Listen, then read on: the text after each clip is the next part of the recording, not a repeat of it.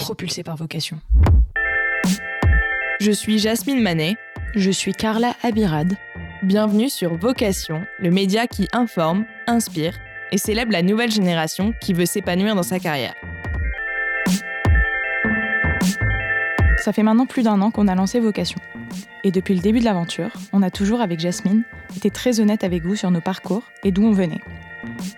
Pour celles et ceux qui nous écoutent pour la première fois, nous étions toutes les deux étudiantes à HEC jusqu'à la dernière année et avons commencé Vocation car nous ne nous retrouvions pas dans les modèles de réussite que mettait en avant HEC. Quelque chose clochait et on sentait bien qu'on n'était pas les seuls à le penser. On se rendait bien compte qu'on faisait partie d'une génération exigeante, différente de l'ancienne, pour qui le travail doit avant tout être un lieu où on se sent bien, sans tomber dans des clichés. Sauf que rapidement, on a été confronté à notre propre réalité. Sortis d'HEC, ayant la chance d'avoir nos parents qui nous aidaient encore un peu, il était facile pour nous, extra privilégiés, de prendre le temps pour trouver notre voie. On est bien consciente que c'est un luxe et que tout le monde ne peut pas l'avoir. Sauf que quand on passe la majorité de notre temps au travail, trouver sa voie ne devrait pas être un luxe, mais une nécessité. Et pour parler de ce sujet, je reçois aujourd'hui Lucie Chartouni, Lucie travaille chez Make Sense et a lancé avec deux autres personnes la communauté Paumé, qui regroupe aujourd'hui plus de 17 000 personnes en quête de sens dans leur job. Elle a aussi coécrit avec Aurore Le le guide des paumés pour celles et ceux qui ont envie de tout plaquer. Ensemble, on a parlé d'une question centrale. Est-ce que chercher un job qui a du sens n'est qu'une affaire de privilégiés ou bien est-ce que c'est une question universelle? À la lumière du parcours de Lucie et de son expérience à la tête de cette communauté, on a débattu sur la question. J'espère que l'épisode vous plaira. Bonne écoute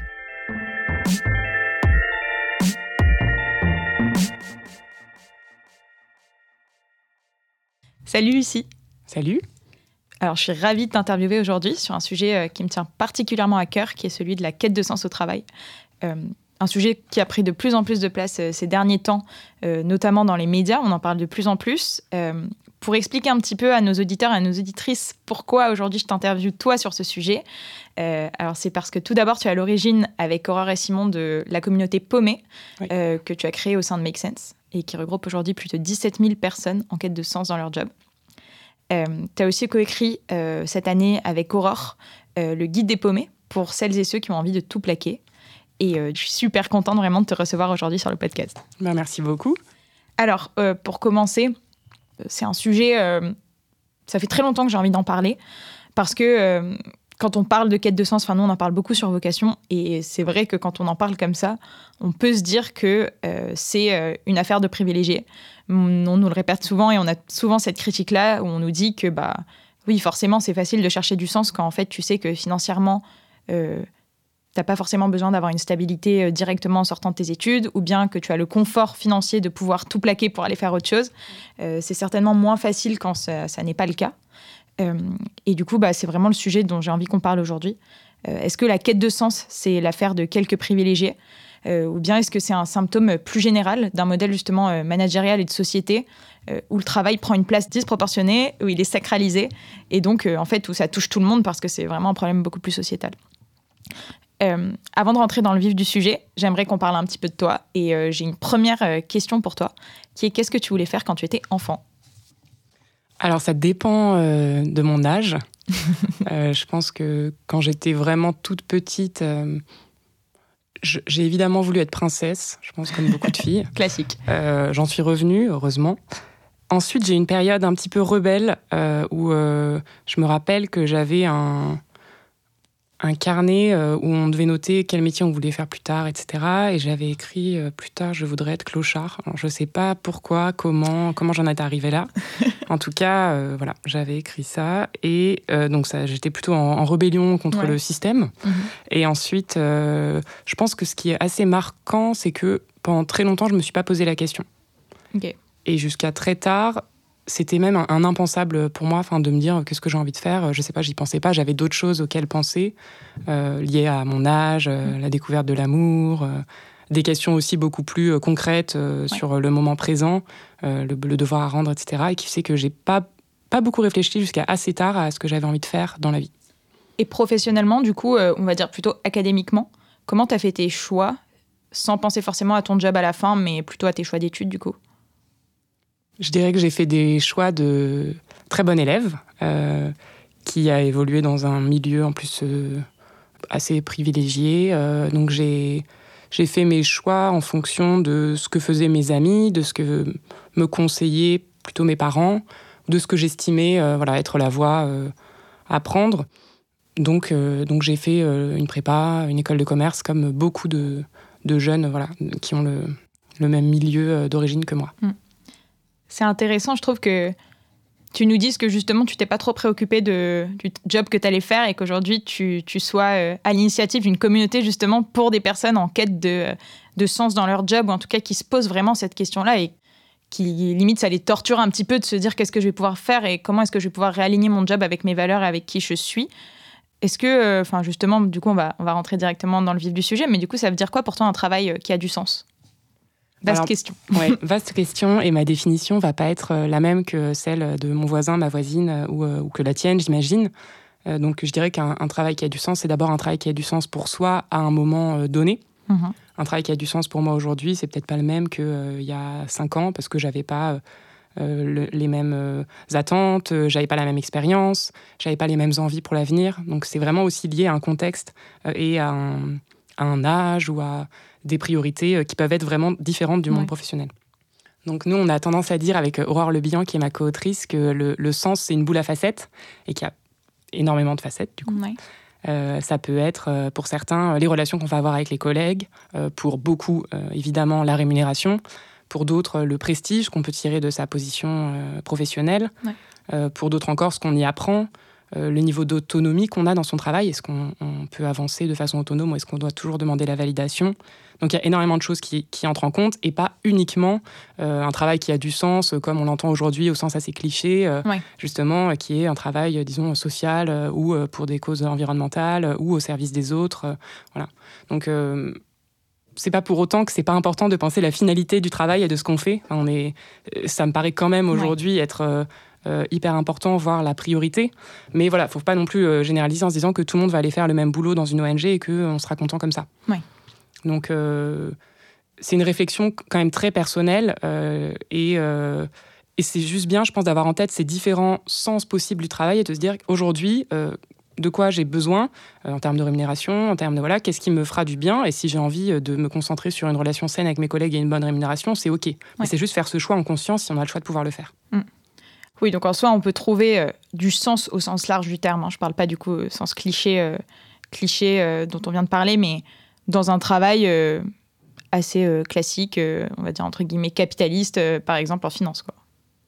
Bah, certains vont le trouver comme ça parce que ça correspond à leur définition du moment. Après, par exemple, dans mon cas, je sais que ça a été source de souffrance de ne pas être dans un boulot où il y avait une finalité que j'estimais juste et qui nous permettait d'avancer vers une société inclusive et durable. Donc en fait, c'est quand même vraiment lié à, sa vision personnelle. Et le problème, c'est que cette question de sens, je trouve qu'on nous l'apprend peu, on nous la transmet peu, et que du coup, quand on est dans des boulots où ça se passe mal, on ne sait pas exactement d'où ça vient, et on a du mal à identifier d'où vient cette souffrance. Euh, donc, euh, je dirais quand même que cette réflexion sur le, sur le sens, elle, elle, enfin, elle, devrait exister, et que trop souvent, on, on, calque dessus un modèle de réussite euh, qui est bon, bah, tu as suivi la voie toute tracée, tu as eu la chance de pouvoir suivre une voie toute tracée, euh, bah, c'est bon, t'enchaînes, tu commences dans un grand groupe, tu commences en banque, etc. Mais il n'y a pas derrière une réflexion sur OK, mais à quoi ça sert? Oui. Je suis, assez, je suis totalement d'accord et, justement sur ce côté euh, parcours assez linéaire où tu passes par, tu finis tes études et ensuite tu, tu, tu, continues à suivre le chemin tout tracé vers les jobs auxquels tu es destiné depuis que tu es rentré dans, dans, tes études. Dans tes études je ne sais pas si tu es d'accord avec moi, mais moi, j'ai vraiment l'impression, en tout cas, avec mes potes et avec toutes les personnes, tous les témoignages que j'ai pu euh, récolter, qu'en fait, en école, c'est pas encore des, des considérations qui nous traversent beaucoup. On se dit, bon, bah, dans tous les cas, ça m'ouvre plein de portes. Et en fait, en sortant, quand on se retrouve dans ces jobs-là, c'est là que ça commence à, à faire mal. On s'en rend pas forcément compte quand on est en école. Et finalement, après, euh, le décalage, il est, il est assez rapide dès qu'on rentre dans des jobs qui ne correspondent pas. Quoi. Ouais, c'est clair. Faut remettre dans le contexte aussi. Hein. Généralement, si on fait une école ou autre, on est encore très jeune, mm. on a très peu d'expérience professionnelle. Parfois, on a énormément travaillé sur des choses très théoriques euh, pendant des années. Euh, on est déjà très content d'être là, euh, voilà. Donc, en fait, c'est normal que cette question n'arrive pas tout de suite. Ce qui est dommage, c'est que les écoles ne nous préparent pas plus à ce type de réflexion. Donc c'est vrai que c'est souvent le premier boulot, la première expérience qui fait un choc et où on se dit non mais en fait je vais pas pouvoir continuer comme ça toute ma vie. Justement sur cette question des écoles, parce que du coup toi et moi on a fait une école de commerce. Enfin, moi je vois par exemple à HEC maintenant il y a une chaire de enfin, une multiplication de chaires type purposeful leadership, des, voilà, impact, etc. c'est quoi un peu ton, si tu en as un, ton avis justement sur ces, ces euh, qui existent en école de commerce ou ces programmes en fait qui sont censés nous préparer à trouver du sens dans notre job euh, dans des écoles euh, justement qui, ont, qui se sont saisies un peu du sujet assez tardivement et qui essaient du coup de, rattraper un peu le temps perdu. Est-ce que tu as, des initiatives que tu trouves intéressantes qui vont dans ce sens-là? Bah, déjà, elles ont le mérite de commencer à exister, ce qui est quand même euh, assez positif. Après, pour moi, ça devrait être quelque chose en fait de, général, euh, et là depuis le début. Euh, j'avais eu des cours d'éthique. j'avais choisi des cours d'éthique parce qu'on avait le choix. Hein, donc, j'avais choisi des cours d'éthique donc assez proches de la philosophie, qui en fait étaient hyper intéressants quand on travaille sur des, du management. En fait, s'il n'y a pas de philosophie derrière, ça, ça, à quoi ça sert, j'ai envie de dire. Donc les initiatives, c'est quand même plutôt positif. Après, il faut voir ce qu'il y a derrière. Enfin, je connais pas le détail du contenu des cours, mais c'est vrai c'est pour faire du sense washing, euh, c'est dommage. Quoi. Je pense pas que ce soit l'ambition. Après, pour moi, il y a quand même tout un boulot à faire sur euh, la, façon, la façon dont fonctionnent les écoles. Enfin, les écoles, c'est quand même des micro-sociétés. Moi, à mon époque, euh, c'était d'une violence. Enfin, je veux dire, c'était vraiment des personnes qui se enfin se taper dessus au sens, euh, voilà, pas forcément physique, heureusement, mais en tout cas, c'était vraiment la société, euh, ce qui est de pire dans la société, donc euh, des cool, des pas cool, une misogynie incroyable. le plus cool, c'était celui qui buvait le plus. Enfin, je veux dire, il faut quand même aussi voir dans, quelle, dans quelles organisations on évoluait. Donc, je, pense que ça n'aide pas à se poser des questions sur quel collègue j'ai envie d'être plus tard, quelle ambiance j'ai envie de mettre dans mon équipe, et pourquoi j'ai envie de donner mon temps, mon énergie et mes compétences. Oui, totalement. Euh, et, sur ces questions-là, justement, de, misogynie, de, bah, de, soirée aussi, et de qu'est-ce qui fait en fait ton, ton prestige, on va dire, ta, ta réputation sur le campus, euh, enfin, le campus ou autre d'ailleurs, hein. on parle d'école de commerce, mais ça peut, je pense, un petit peu se généraliser, pas à toutes les écoles, mais à pas mal. Euh, ça, ça fait, enfin, ça fait qu'en fait, il y a des schémas aussi qui se répètent après en entreprise, des schémas un peu sociaux euh, euh, quand euh, bah, tu as des personnes de, des mêmes écoles qui se retrouvent dans les mêmes entreprises qui sont terribles, quoi. Ouais, c'est mm. clair, c'est clair. Et c'est dur aussi. Enfin, moi, il y a eu récemment une lettre ouverte d'anciens étudiants là-dessus, et, et, je me suis dit, en fait, j'ai été complice de tout ça parce que je l'ai pas dénoncé à l'époque, et c'est hyper dur aussi, enfin, de, de, se rendre compte de ça. Enfin, je, je, Enfin, je me dis que c'est dingue, quoi. En fait, on était mis dans ces trucs-là, et moi, j'espérais juste que ça ne tombe pas sur moi, en fait. Donc c'est dommage. Oui, oui, ouais, c'est hyper dur. Enfin, quand tu es dans ce microcosme, c'est hyper dur de, de pouvoir le dénoncer ou même en fait d'être lucide sur ce qui se passe. Quoi. Et, euh, et justement, du coup, on parle d'école, donc on parle un peu des, des, jeunes générations. On dit souvent que les jeunes générations, par rapport à celles de nos parents, par exemple, euh, sont toujours euh, en quête de sens beaucoup plus. pourquoi, selon toi, il y a cet écart générationnel? Et est-ce que c'est dû au métier qu'on exerce aujourd'hui? Est-ce que c'est dû à juste la société qui a changé? Quelles sont les raisons Je pense qu'il y a à la fois la société qui a changé, évidemment, euh, mmh. qui n'est plus la même. Donc, euh, en fait, euh, la digitalisation a changé énormément de choses. Enfin, je veux dire, le contenu du travail n'est plus du tout le même. la plupart de notre journée, quand on est cadre, on est face à un écran. Enfin, je veux dire, c'est quand même particulier comme, comme interaction. Donc, je pense que ça change beaucoup le, contenu des boulots. Je pense aussi qu'il y a une, une remise en question globale de, de au sein de la société de comment vivre bien en fait. Enfin, parce qu'on se rend compte que euh, si on a, tout le monde en fait est conscient qu'il y a une crise climatique énorme qui nous attend. Par exemple, c'est impossible de plus être au courant, à moins de le nier évidemment, mais on en est tous conscients. Et donc c'est vachement plus difficile quand on est conscient qu'il y a cette crise climatique de se dire bon bah je vais faire un boulot 8 heures de mes journées au moins qui n'a rien à voir euh, avec cette crise en cours, voire qui euh, la rend encore plus forte. De la, même façon, il y a une crise économique qui est que, enfin, même quand on a fait des études reconnues, voire prestigieuses, moi, j'avais échangé avec des personnes qui avaient fait la même école que moi quelques années plus tôt. Elles m'avaient dit c'est dingue comme vous êtes stressé en fait. Enfin, nous, euh, on se disait bon, bah, je, peux, je peux y aller, euh, c'est assez vaste, etc. Nous, c'était plutôt bon, je peux pas faire ça parce que j'aurais pas de travail, la culture c'est mort. Bon, bah, je peux pas faire ça parce que. Enfin, et donc en fait, je pense quand même que les imaginaires se sont aussi restreints. Mm. Et, et, en plus, je parle vraiment de, personnes voilà, qui ont fait. Euh, la voie tracée. Donc, donc c'est quand même assez dingue. Et pour les personnes qui n'ont euh, pas fait d'études ou autres, c'est encore plus compliqué. Donc il y a une crise économique qui est aussi là depuis des années et qui, même quand on ne la subit pas directement ou qu'on est parmi ceux qui la subissent le moins, change notre façon, je pense, de voir le monde. Et après, il y, a évidemment aussi des choses qui sont liées à des, parcours de vie qui, sont différents. moi, mes parents, quand ils avaient mon âge, ils n'en étaient pas au même stade de leur vie privée même que moi aujourd'hui.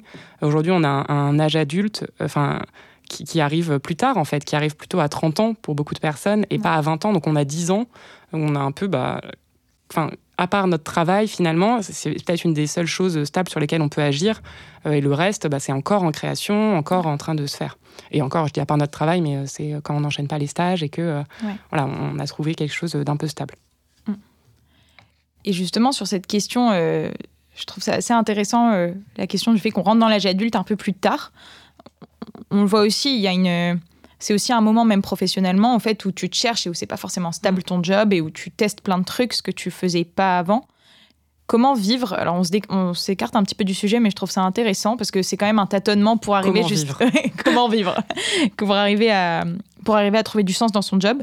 Comment, euh, enfin toi, j'imagine peut-être avec la communauté paumée aussi, euh, vous avez dû avoir pas mal de de témoignages de personnes qui sont justement dans leurs 20-30 ans mm. et qui tâtonnent et qui changent de job et qui changent. Enfin, voilà. Comment vivre cette période un peu plus euh, facilement et euh, quels seraient euh, tes conseils ou en tout cas ton regard sur cette période-là? Une période de pommitude De pommitude, exactement. bah dans les témoignages qu'on a, c'est que ça peut être assez douloureux au départ, surtout quand on est un peu seul à vivre cette remise en question-là.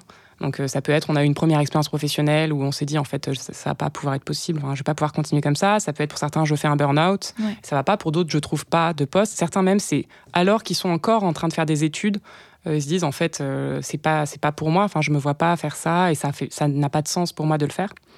Et donc là on, arrive dans des remises en question qui sont super difficiles. Je pense déjà qu'il y a aussi dans nos sociétés un un vrai problème avec l'absence de certitude. qu'on a trop envie de voir les choses euh, de, façon, euh, bah, c'est oui ou non, euh, c'est j'y vais, j'y vais pas. Et, alors qu'en fait, il y a beaucoup de choses qui prennent du temps et où, bah, en fait, on ne sait pas exactement où on va et ça, ça, va se mettre en place petit à petit. Et finalement, au moment où on sera euh, euh, en haut de la montagne, euh, enfin, on, ne se sera pas rendu compte en fait qu'on l'a monté. Ça y est, je parle comme vraiment une, gourou du, sens. en tout cas, c'est juste pour dire que je pense qu'il y a vraiment aussi une, souffrance qui est liée au fait qu'on a beaucoup beaucoup de mal à vivre avec l'incertitude. Alors que, bah, en fait, on va quand même être dans des sociétés où il va y avoir tellement de catastrophes naturelles qu'en fait, on va devoir être obligé de, vivre avec ces incertitudes. Enfin, bref, il y a du boulot. Mm. et donc, cette phase de pommitude, au départ peut être assez, euh, assez douloureuse, d'autant plus que les proches parfois comprennent pas euh, pourquoi on fait ça. Euh, pourquoi on se prend autant la tête Mais attends, t'as vachement de chance, bah, t'as un emploi, de quoi tu te plains, etc. Ça peut être ça aussi les, les, réflexions qu'on a. Et donc, bah, en fait, nous, ce qu'on ce entend et ce qui fait du bien aux personnes paumées, donc qui sont dans la communauté paumée, c'est déjà de s'entourer euh, des bonnes personnes ou de trouver des espaces où partager ce qu'elles vivent. Et c'est pour ça que la communauté paumée, mais c'est pas du tout la seule initiative. Il y a plein d'autres initiatives qui permettent à des personnes qui se posent des questions euh, sur leur euh, chemin professionnel et pas que. Hein, c'est aussi souvent très lié à des chemins personnels. Mais ça permet à des personnes de se rencontrer. ça peut être en ligne là, il y a quelques mois, mais aussi dans la vraie vie. Hein, ça, existe depuis 2018, donc on a eu le temps de faire des rencontres dans la vraie vie, mmh. heureusement. Mais voilà, se rencontrer et déjà dire, bah, en fait, ça va pas, je me pose telle et telle question, et toi, ah bah oui, moi, je me suis posé cette question à deux mois, j'y ai répondu comme ça, ça veut pas dire que tu vas y répondre comme ça, mais en tout cas, peut-être que ça peut t'aider. Et, j'ai eu l'impression vraiment que, euh, par exemple, des personnes qui avaient vécu des burn-out, mhm. le fait de pouvoir dire, c'est la merde, ça ne va pas, c'est terrible, je sais pas si c'est ma faute, si c'est la faute du management, si c'est la faute de la société, etc. Rien que le fait de pouvoir le partager et de voir que ces mots pouvaient apaiser d'autres personnes, ça les a aidés à avancer. Et c'est en fait la première marche de la mise en action, parce qu'on croit aussi beaucoup avec Aurore et Simon que, euh, en fait, euh, c'est le fait d'agir et de se sentir actif qui va aider à, se sortir de, cette pommitude douloureuse pour aller vers une pommitude plus douce et plus facile à vivre. Mm. Donc en fait, de ce que tu dis, c'est pas, c'est plus bien vivre cette pommitude et l'accepter plutôt que de de promettre, ou en tout cas de tendre vers trouver sa voie comme un graal à la fin, euh, c'est vraiment plus le chemin aussi sur lequel il faut, dans lequel il faut se sentir bien. Quoi. Ouais, ça y est, tu sonnes toi aussi comme une, une gourou du développement personnel. Mais oui, enfin, je pense que le, le chemin euh, prend du temps et que se sentir perdu en soi, c'est, c'est pas négatif. Enfin, je veux dire, nous, on le voit de façon négative parce que bon, c'est vrai que ça remet beaucoup de choses en question. Mais, euh, mais la route en elle-même peut être passionnante. Enfin, moi, j'ai fait des rencontres en tant que paumé que j'aurais jamais faites. J'ai, j'ai rencontré, enfin voilà, j'ai, appelé des personnes que je connaissais pas pour prendre un café et discuter de, des questions qu'elles s'étaient posées. Je suis allée à Notre-Dame-des-Landes voir comment vivaient les gens. Enfin, je veux dire, j'ai fait des Ouais. choses que je pensais jamais faire dans ma vie euh, parce que euh, je me suis dit bon bah en fait euh, va voir et puis tu verras bien, tu pourras te faire ton idée sur les choses quoi. Donc il Ouais. y a toute une partie aussi découverte et je dis vraiment pas découverte de soi parce que moi je je suis pas très à l'aise forcément avec l'idée d'être tournée euh, vers Ouais. soi, qui je suis, où je vais. Je pense que vraiment euh, qui on est et quelles sont nos valeurs les plus importantes, on les découvre en se confrontant à, et confronté pas de façon que négative, mais en, en rencontrant d'autres personnes, d'autres lieux, en voilà, en allant à la découverte d'autres choses. De ce que tu dis là, et notamment du coup de ta succession peut-être de projets ou de différentes choses que tu as pu faire, euh, j'ai l'impression qu'il y a aussi une question de voir le travail justement comme peut-être, euh, bah, pas forcément un job où tu es au taf, au bureau de 9h à 19h euh, tous les jours et où tu fais la même chose pendant des années et des années, mais peut-être comme une succession de, bah tiens, pendant euh, six mois je vais faire ça, et après pendant un an je vais faire ça, et ensuite euh, peut-être que pendant... euh, euh, enfin, et plutôt de valoriser des projets plutôt qu'un un job stable en CDI par exemple ou autre. Qu'est-ce que qu'est-ce que tu penses de ça? Bah, je dirais que ça convient pas à tout le monde. Mm. Par exemple, très personnellement, moi j'aime bien le. Enfin, je me sens très chanceuse d'être en CDI Ouais. et j'aime bien cette idée euh, de pas avoir à, à remettre en question euh, tous les six mois ou à me dire ah bah, il me faut un nouveau projet, etc. Donc je vais avoir tendance à avoir des projets, parce que j'aime bien avoir plein de projets, hein, c'est pas non plus une obligation, Ouais. à côté de, euh, de mon boulot. Donc euh, ça va vraiment dépendre de de ce que recherche la personne, de ses besoins. De... Il y a des personnes qui ont un grand besoin de stabilité à une péri- période de leur vie. Si elles ont la chance de pouvoir y accéder, euh, c'est Ouais. parti. Quoi. Et je pense que je, dirais plus vers une remise en question de ce que nous, à quel point le travail nous définit, Mm. de plutôt euh, le, le rythme de travail. Après, c'est vrai que j'ai pas mal de collègues ou d'amis euh, qui sont passés au 3-5e ou 4-5e euh, et qui ont aussi du coup réduit leur, euh, enfin, le- Ouais. leur façon de consommer ou leur façon de vivre. Enfin, ils ont revu leur façon de vivre pour qu'ils puissent euh, financièrement suivre. Mais il y a aussi voilà l'idée de travailler moins. C'est quelque chose qui nous tient beaucoup à cœur avec, avec Aurore. Mais c'est vrai qu'en soi, c'est assez dingue qu'on passe autant de temps à bosser. Je dis pas, enfin moi j'adore travailler, mais en fait euh, je peux aussi travailler autrement, faire Mm. d'autres choses que le boulot pour lequel euh, euh, j'ai été recrutée ou je suis rémunérée. Donc en fait euh, c'est vraiment une remise en question de la valeur travail qui aujourd'hui en France nous définit socialement, mais de façon incroyable. Enfin, t'es es défini par euh, ton boulot. Ouais. Donc si t'as pas de boulot en plus, c'est quand même euh, euh, assez difficile. Euh, c'est la première question euh, qu'on se pose. C'est ce qui nous permet d'avoir des protections sociales. Enfin, c'est Ouais. cette valeur-là qui est aussi à revoir et à retravailler collectivement. Et il n'y aura pas une seule définition, mais il y aura peut-être d'autres possibilités. Ouais, bah, totalement d'accord avec ça. Et justement sur euh, le côté, je pense que ce qui, ce qui mène aussi, pour revenir au sens, euh, ce qui mène aujourd'hui à ce problème aussi de, et peut-être à pas mal de personnes qui font des, des dépressions à cause de leur job, qui partent en burn-out, etc., c'est que quand tu fais repo- reposer Mm. tout le sens de ta vie sur ton job, parce que ton job devient euh, ta vie, euh, ça peut mener à des, enfin, à des dérives euh, énormes et à, des, enfin, à juste un mal-être, mal-être énorme, quoi. Ouais, c'est clair, c'est clair. Et, et d'autant plus qu'aujourd'hui, euh, il y a quelque chose aussi au travail qui est qu'on n'est pas évalué seulement sur euh, ce qu'on fait, le boulot qu'on produit, mais aussi quand même de plus en plus sur qui on est en fait. Ouais. Et donc ça, ça peut être aussi très violent pour les salariés de, de voir que en fait. La question quand tu es au boulot, c'est pas est-ce qu'on a envie d'être pote avec toi? Bah, En fait, si, un petit peu aujourd'hui. Donc c'est assez problématique. Ouais, ouais, totalement. Totalement. Et justement, du coup, pour, pour ramener un petit peu le débat sur la question de, du sens, de ce que tu as vu notamment euh, de tes interactions du coup avec euh, les personnes de la communauté paumée, euh, j'imagine que- qu'elles doivent venir d'horizons différents et que pourtant elles partagent toutes la même chose, qui est que bah voilà, elles se retrouvent pas forcément dans leur job ou que elles tâtonnent sur euh, sur trouver un job qui fera sens pour elles. Est-ce que pour toi, et c'est la grande question euh, d'aujourd'hui, c'est une problématique de privilégier Mhm. Alors, oui, je pense qu'il y a, il y a un- évidemment euh, le fait que la pommitude, le fait de pouvoir être paumé, ou en tout cas de se poser des questions, plus de questions qu'on a de réponses, c'est ça la définition qu'on donne du, du paumé, une personne qui se pose plus de questions qu'elle n'a de réponses, c'est une chance. Ouais. C'est un luxe en fait. Enfin, si si tu as le, l'espace mental, ne serait-ce que ça, pour pouvoir te dire qu'est-ce que j'ai envie de faire de ma vie, euh, est-ce que, ça, est-ce que pour moi ça, fait, ça, ça a vraiment Ouais. du sens, une signification ce que je suis en train de faire, est-ce que j'y crois, est-ce que j'ai l'impression que je vais dans le dans le bon sens? Est-ce que j'ai l'impression que je sers à quelque chose? J'ai un sentiment d'utilité sociale Voilà, avoir cet espace pour se poser ces questions, c'est une chance. Ouais. Et, euh, et c'est un luxe parce que, évidemment, je pense qu'on a plus d'espace pour se poser des questions si on n'a pas euh, euh, tous les jours la sueur au front en se disant comment je vais finir le mois, Mm. si on n'a pas son père ou sa mère dont on doit financer l'EHPAD, enfin voilà, plein de, plein de situations, ou euh, quatre enfants à la maison dont on doit s'occuper toute seule. Enfin, je veux dire, évidemment que cet espace-là, il n'est pas le même pour tout le monde et que Ouais. tout le monde ne peut pas voilà, se l'ouvrir au, au même moment. Après, je pense que, en fait, rétorquer à une personne qui se pose des questions sur son job, ah bah tu te poses ces questions parce que tu es un privilégié, honnêtement, je, je, pense que c'est ça relève quand même d'un passif agressif qui est assez révélateur, euh, qui, qui, renvoie aussi bah, en fait, une sorte de, frustration, peut-être parce que cette personne-là n'a pas l'espace hein, pour, euh, pour se poser des questions. Mais voilà, je trouve qu'en fait, c'est quand même fou que la première chose qu'on nous dise au moment où on dit, bah en fait, je sais pas trop, je suis perdu, je me pose des questions, c'est, hein, bah, espèce de privilégié, euh, te rends pas compte de la chance que tu as. Parce qu'en fait, c'est quand même plutôt une bonne nouvelle que les personnes privilégiées. Enfin voilà, et encore une fois, c'est hyper, euh, enfin, je généralise énormément, hein, mais que des personnes se posent ces questions-là, c'est quand même plutôt une très bonne nouvelle et on le sait, enfin, des, on n'a pas, enfin, des personnes euh, pour faire la révolution, on n'a pas besoin d'avoir euh, des personnes, euh, enfin, elles sont pas toutes les mêmes en fait. Il n'y a pas un seul type de personne qui peut changer les choses. Et je pense que déjà, quand on a la chance de pouvoir se poser les questions, c'est une bonne nouvelle de le faire. Donc il faut y aller. En fait, si on a l'espace pour le faire, il faut y aller. Ensuite, je pense aussi qu'on a tendance à se dire ah bah oui, il y a que les personnes qu'on fait HEC qui peuvent se reconvertir en céramiste. C'est pas vrai non plus en fait. Mm. Des reconversions, par exemple, il y en a dans tous les milieux sociaux.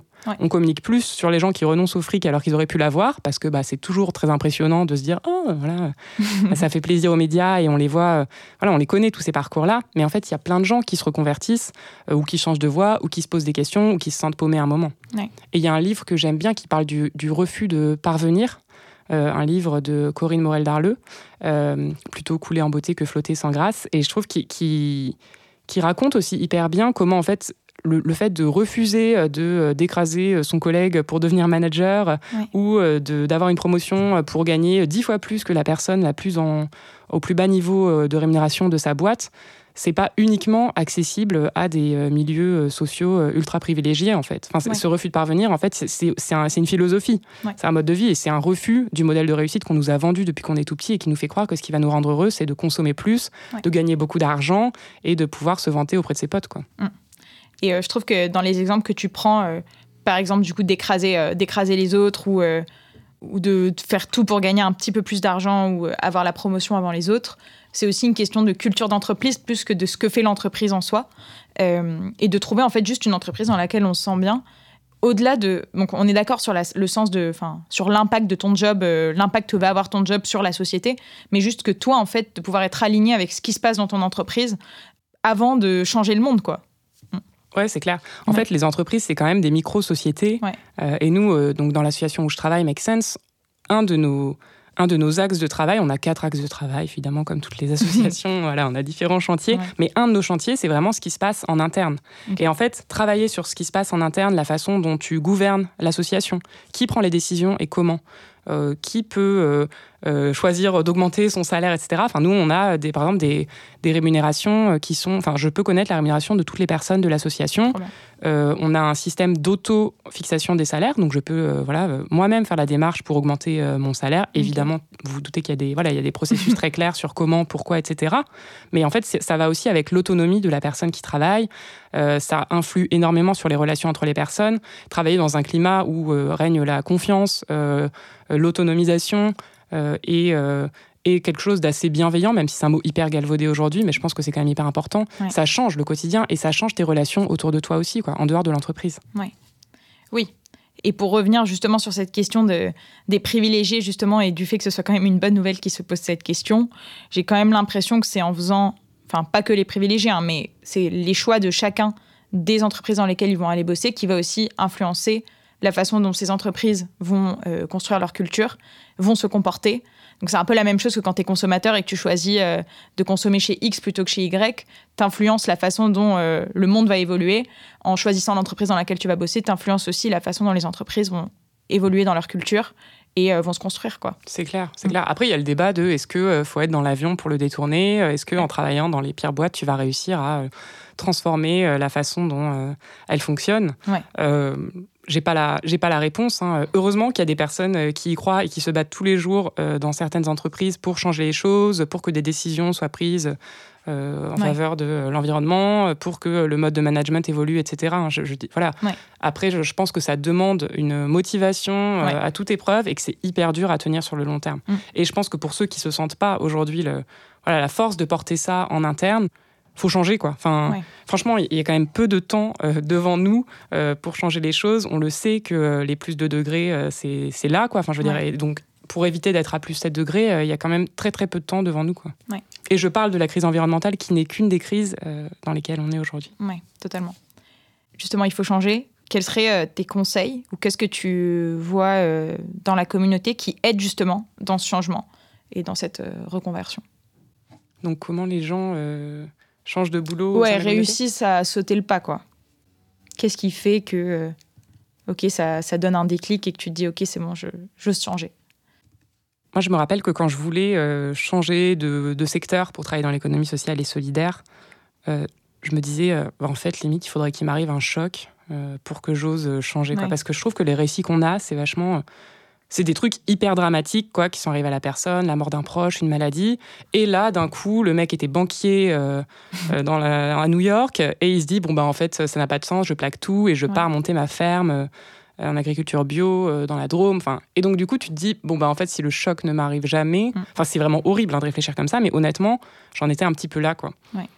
Et donc, finalement, je pense que ce qui aide les personnes à se dire, en fait, je peux changer et je, je peux tester au moins des trucs, et peut-être que je reviendrai, ou peut-être que je, je quitterai jamais mon boulot, mais au moins, j'aurai euh, passé un peu de temps dans une association, j'aurai rencontré des personnes qui travaillent dans un secteur qui m'intéresse. Voilà, c'est pas uniquement le boulot, hein, s'investir Ouais. dans une asso, enfin, il y a, il y a des millions de Français qui sont investis dans des assos aujourd'hui, et ça change vraiment la société. Donc, euh, Ouais. ça peut aussi être ça. On n'en parle peut-être pas assez, mais euh, ça aide de voir en fait que d'autres personnes l'ont fait en douceur, je pense aussi. Parce que tout le monde se, se sent pas de faire des choix très radicaux ou de changer du jour au lendemain et tout plaquer. Et donc voir que ça peut se faire petit à petit, euh, je trouve ça assez rassurant et je pense que ça a aidé des paumés à le, à le faire. Mm. Euh, donc voilà, avoir des. bon, c'est très à la mode le mot aussi rôle modèle, mais avoir en tout cas des, des exemples euh, de personnes qui y sont allées petit à petit et comment elles ont fait, quel processus elles ont suivi, ça a aidé. Nous, on a aussi lancé des ateliers, donc il y avait, enfin, on faisait beaucoup d'ateliers avant le, le Covid, euh, qui étaient par exemple paumés dans mon job. Mm. Euh, je le dis juste pour la méthode, parce que ça Ouais. peut intéresser des gens de voir quelle méthode c'était. Mais c'était se demander euh, quelles sont les trois personnes dont le métier m'intrigue ou me fait envie. Ouais. Et ça, franchement, moi, en fait, j'avais jamais réussi. Enfin, j'avais jamais réussi à réfléchir à ça toute seule, quoi, me dire, mais qui, voilà, quel métier me me parle, etc. Quelles sont les questions que je me pose sur ces métiers? Euh, Ouais. Quel temps je me donne pour aller poser les questions, soit à ces personnes-là directement, bon, soit si c'est euh, Christiane Taubira, il faut trouver une personne, qui voilà, pas forcément une personne accessible. Ouais. Euh, mais en tout cas, comment je peux me renseigner pour aller plus loin? Ouais. qui, qui je connais autour de moi qui pourrait avoir des contacts pour me, me renseigner et expérimenter? Je me rappelle qu'à ce moment-là, dans la salle, quand on faisait les ateliers, c'était un peu la foire au contact. Donc, qui connaît un boulanger bio en Bretagne? Enfin, Mhm. voilà. Et donc, en fait, ce, partage de contacts aidait aussi énormément. Mais rien que le fait de se poser cette question-là, je trouve, ça aide.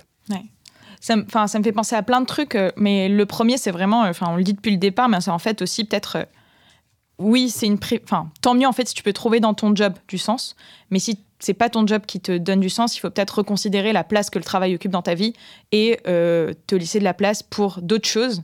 Moi, j'ai, enfin, je trouve en tout cas, et c'est peut-être personnel, mais que quand tu quand tu es au boulot de 9h à 19h tous les jours, en fait, le soir, tu vas boire des coups avec tes potes ou bien tu restes chez toi, tu regardes une série, mais tu penses pas à autre chose et finalement, tu délaisses pas mal euh, tes activités personnelles et ce qui te fait, enfin, ce qui fait que tu es euh, telle personne, alors que c'est peut-être là aussi que tu peux trouver du sens. Et c'est peut-être plus sain, limite, de trouver du sens dans euh, des activités qui ne sont pas celles qui sont ton travail. Enfin, ça peut être une autre façon de le faire, quoi. Ouais, je pense que le, fait de s'engager en dehors de son travail, ça, ça peut complètement changer le quotidien. Enfin, c'est c'est pas- c'est pareil, c'est des mondes à part, hein, les associations ou les collectifs informels qui sont pas sous forme d'association, mais c'est des trucs où tu t'engages pour ce à quoi tu crois, pour le coup. Enfin, et, et pareil, enfin, je trouve que ça, ça, moi, ça a énormément enrichi ma vie euh, d'être engagée au sein d'associations. Et honnêtement, je, je suis engagée, enfin, je suis pas euh, responsable de, de X ou Y, hein, je vais à des euh, distributions alimentaires, enfin, distribuer des choses. Enfin, je veux dire, c'est des choses vraiment simples, mais euh, qui, qui changent les rencontres que je fais, qui Ouais. changent aussi mes journées, en fait. Et être dans ce- cette forme de, de relation-là, euh, je trouve ça hyper euh, enrichissant. Et c'est vrai que c'est c'est hyper accessible aussi, en fait. Ouais. Enfin, il y a tellement, on est, on est assez chanceux en France, il y a énormément d'associations, il y a un tissu associatif de dingue. Donc, il y en a pour tous les goûts, j'ai envie de dire. Ouais. Enfin, de toute façon, il y a une association qui, dont le mode euh, correspond à ce, que je vous, à ce que vous recherchez. Ou alors, vous pouvez la créer aussi. Oui. Est-ce que tu peux euh, nous raconter ton histoire un peu perso, justement, avec, ce... avec les assos? Comment tu as commencé à, à- à t'investir et à t'impliquer dans certaines associations? Euh, Quand est-ce que tu as eu ce déclic, toi? Ouais. Alors, tout à l'heure, tu m'as parlé de quand j'étais enfant et ce que je voulais faire. Ouais. Donc, j'ai parlé de ma période punk, mais euh, En fait, quand j'étais en primaire, je Bon, j'étais très premier degré, mais je voulais, euh, je, me prenais pour la justicière de la cour de récré. Enfin, j'étais persuadée que j'étais appelée par une force, euh, voilà, qui venait de je ne sais pas où, et que quand la lumière de la cour de récréation s'allumait, euh, ça voulait dire que mes amis et moi, mon groupe d'amis, on devait faire le tour de la cour bah, en courant, parce qu'une personne était en situation de difficulté et que donc on devait aller l'aider. Donc dès que la lumière de la cour s'allumait, on partait en mode marathon pour voir ce qui se passait, dire arrêtez de l'embêter, c'est pas gentil, etc. je faisais cotiser mes amis aussi une partie de leur argent de poche euh, pour le distribuer ensuite aux personnes qui vivaient dans la rue, dans le quartier. Trop bien. Enfin bon, donc euh, oui, un côté un peu tyran sur lequel j'ai essayé de travailler. Mais euh, donc je, pense que j'avais déjà un questionnement assez jeune. Mais il s'est pas traduit, en fait, je trouve, dans un engagement dans des associations très vite. Quoi. Ça m'a pris du temps, en fait, avant. Enfin, j'ai l'impression d'avoir un peu d'être revenu à qui j'étais. Donc ça, c'est le truc qu'on te raconte. Je suis revenu à mon enfant intérieur. je sais pas, mais en tout cas, ça m'a pris du temps en fait de, me dire bah, dans quels assos j'ai vraiment envie de m'impliquer. Comme tu dis, il y a tellement d'autres choses à faire euh, dans la vie en soi. Enfin, je veux dire, c'est et on n'est peut-être pas toujours habitué si on n'est pas dans, des, dans une famille par exemple euh, qui est très engagée dans des assos. Ça peut faire un petit peu peur. On se dit mais en fait c'est un, un, autre entre-soi. Enfin, je veux dire, c'est difficile de rentrer. Comment je fais? Je vais sembler bête. Ça peut faire peur aussi parce que bah, c'est pas évident d'être euh, au contact de personnes qu'on connaît pas ou en difficulté. Donc en fait, moi, j'ai quand même, enfin, j'ai, découvert l'association Make Sense où je suis salariée aujourd'hui euh, il y a cinq ans, quand j'habitais à Lisbonne, un peu par hasard. J'étais un peu en manque de potes, je crois, et donc il y avait l'association qui était là. Et au départ, j'y suis vraiment allée pour me faire des potes. Je pense que ça, ça m'a aidé en fait à mettre pied, un pied évidemment dans le tissu associatif. Euh, petit à petit, j'ai un petit peu plus compris ce que c'est l'asso. Enfin, c'était vraiment pas évident. Hein. Je suis pas allée vraiment pour enfin, le, le, la finalité pour laquelle lutter l'association, mais vraiment pour euh, rencontrer des gens, ce qui est aussi une très bonne raison de, de, s'engager. Euh, et en fait, là, aujourd'hui, comme j'ai commencé une thèse euh, autour de l'engagement citoyen, j'ai une super excuse, en fait. Je me soupçonne un peu d'avoir fait ça pour pouvoir aller dans plein d'assauts, mais j'ai une super excuse pour aller voir comment ça se passe dans des assos, voir comment elles fonctionnent, rencontrer des bénévoles, etc. Donc, mais, mais je dirais que ça a pris du temps et qu'il y a quand même aussi des moments où j'ai été assez révoltée. Donc, par exemple, quand des camps de migrants ont été démantelés, euh, là en novembre, euh, ça a été un vrai choc pour moi. Enfin, je me rappelle avoir été très en colère. Et là, je, je me suis dit, là, bon, bah, en fait, Lucie, il faut que tu t'engages dans une asso euh, sur cette thématique. Mm. Juste pour revenir un petit peu justement, tu vois, sur ton parcours et comment tu construis ton parcours, parce que je trouve ça hyper intéressant. Donc, tu rencontres euh, l'association, enfin, premier pas dans, chez Make Sense euh, il y a cinq ans. Maintenant, tu es salarié chez eux, tu commences une thèse alors que tu es en CDI aussi. Comment tu fais ces choix-là, toi? Par exemple, la thèse, comment tu t'es dit, euh, allez, je, me je reprends un peu les études, ou en tout cas, je me remets un peu dans, dans, de la recherche, alors que, bah, en fait, je suis en CDI et je pourrais continuer mon, mon, chemin tout tracé. comment tu fais un petit peu ces choix-là? C'est pas évident à répondre parce que je trouve qu'on a toujours l'impression de pas faire de choix et, euh, et qu'en fait les choses euh, se font parce qu'on est chanceux ou autre. Bon, ça dépend beaucoup de comment les gens racontent leur, leur vie. Mhm. Hein. Je pense qu'il y a énormément de choses dans la vie qui sont liées à des, des récits ou des narrations. Mais en tout cas, moi, je ne suis pas dans le genre de récit où on dit euh, Et là, je me suis levée, j'ai pris cette décision, etc. Bon, J'aimerais bien, mais, euh, mais, non. Est-ce que tu es du genre euh, proactif, par exemple, à te dire, je sais pas moi, tous les six mois, je fais un point sur ma vie et j'écris sur un papier tout ce que j'ai envie de faire, mes objectifs à accomplir, etc. Enfin, comment c'est venu la thèse, quoi, par exemple? Parce que c'est une grosse décision quand même, c'est pas, c'est pas rien. Non, je, je fais pas de. Enfin, je fais beaucoup de tout doux sur ce que j'aimerais faire dans la vie, mais elle est beaucoup trop longue là. Donc, euh, déjà, j'ai 29 ans, donc je sais pas comment je vais faire tout ça. Il faut notamment que j'apprenne le piano, l'arabe, l'italien, ah la guitare. bon, bref. Mais, mais en tout cas, euh, pour la thèse, en fait, ça s'est fait parce que, justement, j'étais en.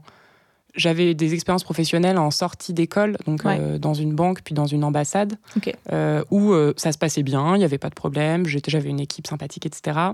Mais moi, je me sentais pas bien je me sentais pas à ma place euh, et, euh, et c'était une vraie source de souffrance. Il y a plein de matins où je me réveillais en pleurant, euh, en me disant je veux pas aller, je peux pas y aller, etc. Ou pourquoi tu fais ça?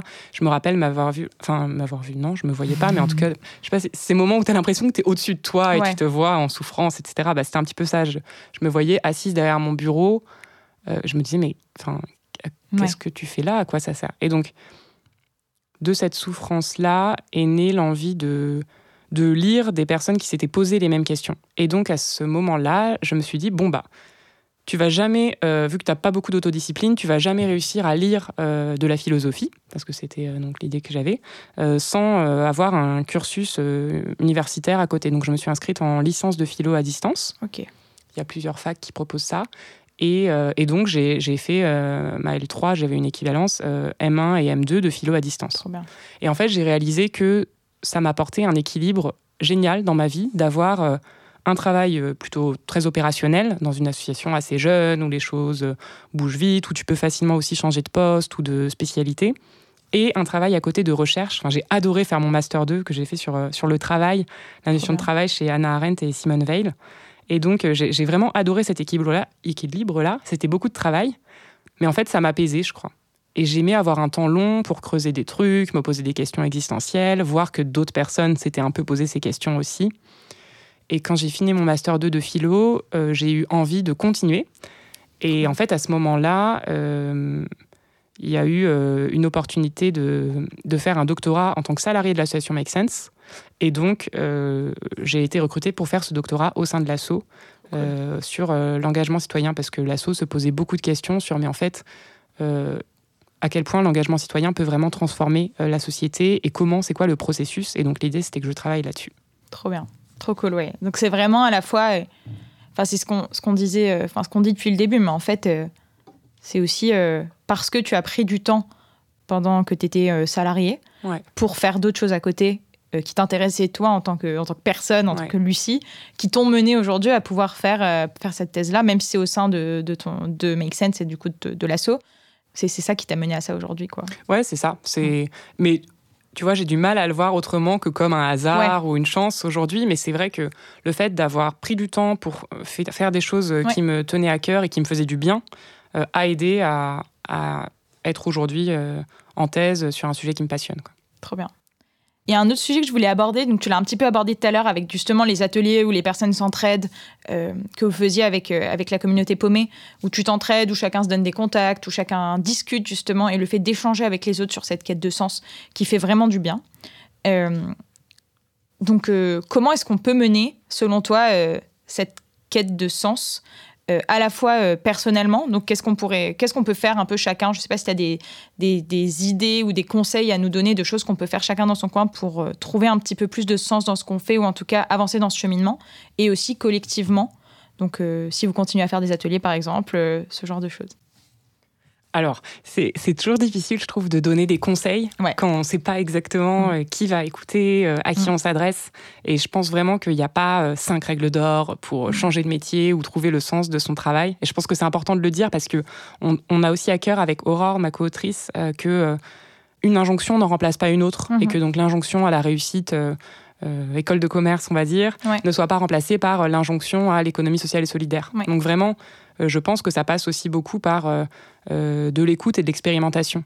Et le principe de l'expérimentation, c'est que euh, il n'y a pas une façon de faire en fait, ou un conseil, et que chacun peut expérimenter en fonction de euh, ses valeurs propres, de ses envies, de là où il a envie d'aller dans sa vie, de l'endroit où il veut vivre, de son modèle familial, etc. son propre chemin vers le sens au travail, si c'est ce qu'il veut, bien sûr. Parce qu'encore une fois, pareil, en fait, c'est difficile de ne pas être dans le jugement de personnes qui n'ont pas le même cheminement, mais comme on l'a dit tout à l'heure, tout le monde ne peut pas se permettre ce même euh, cheminement au même moment, et puis ça viendra peut-être plus tard aussi. Donc, euh, donc voilà. Après, comme conseil quand même, ou anti-conseil, je sais pas, mhm. mais en tout cas comme, comme question euh, à se poser, c'est bah, réfléchir à, aux finalités du travail qui ont du sens pour soi aujourd'hui. Encore une fois, aujourd'hui, à l'instant T. Donc, est-ce que ça va être la rémunération, les relations sociales qu'on peut avoir avec ses collègues, le prestige, euh, la finalité du travail, pourquoi on travaille, pourquoi on le fait, la possibilité d'apprendre ou l'autonomie qu'on a dans ce travail. Donc moi, je dirais que ça m'a aidé de me dire, bah, en fait, les trois choses importantes pour moi aujourd'hui, c'est ça. Euh, et donc, je suis prête à renoncer ou en tout cas à, être, à, mettre moins d'importance sur ces deux autres choses-là, par exemple.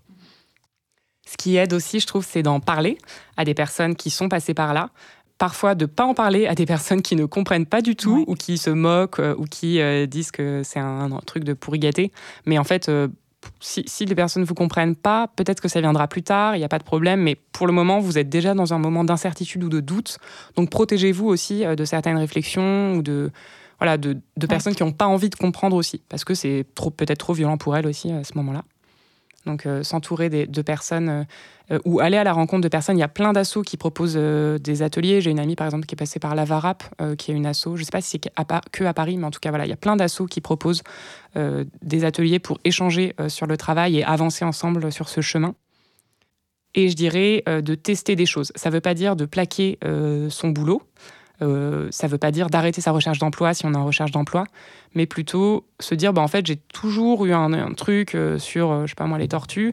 Est-ce que je pourrais pas trouver des moyens d'aller au contact des tortues pour voir ce qui se passe? Est-ce mm. que, en fait, c'est un doux rêve ou est-ce que ça marche? Et il y a plein de façons gratuites de le faire. donc, ça, ça, vaut le coup, en fait, de vraiment essayer. Ça peut être des assauts, mais ça peut être aussi euh, d'aller parler euh, à la boulangère si on a envie euh, voilà, de devenir boulanger. Enfin, voir concrètement comment ça se passe pour pas non plus nourrir une part de fantasme qui parfois ne fait pas que du bien. Voilà. Et après, moi, j'avais fait un truc où c'était, j'avais demandé à mes amis de me dire un moment de ma vie où j'avais eu l'air hyper heureuse mm. euh, et euh, pourquoi ce moment, comment j'avais l'air, etc. Bon, le, résultat, c'est que je devrais devenir réalisatrice de films, donc euh, voilà. Peut-être on attend la suite. Bah ouais. on verra. Trop bien. Bah, écoute, merci beaucoup pour tous ces conseils.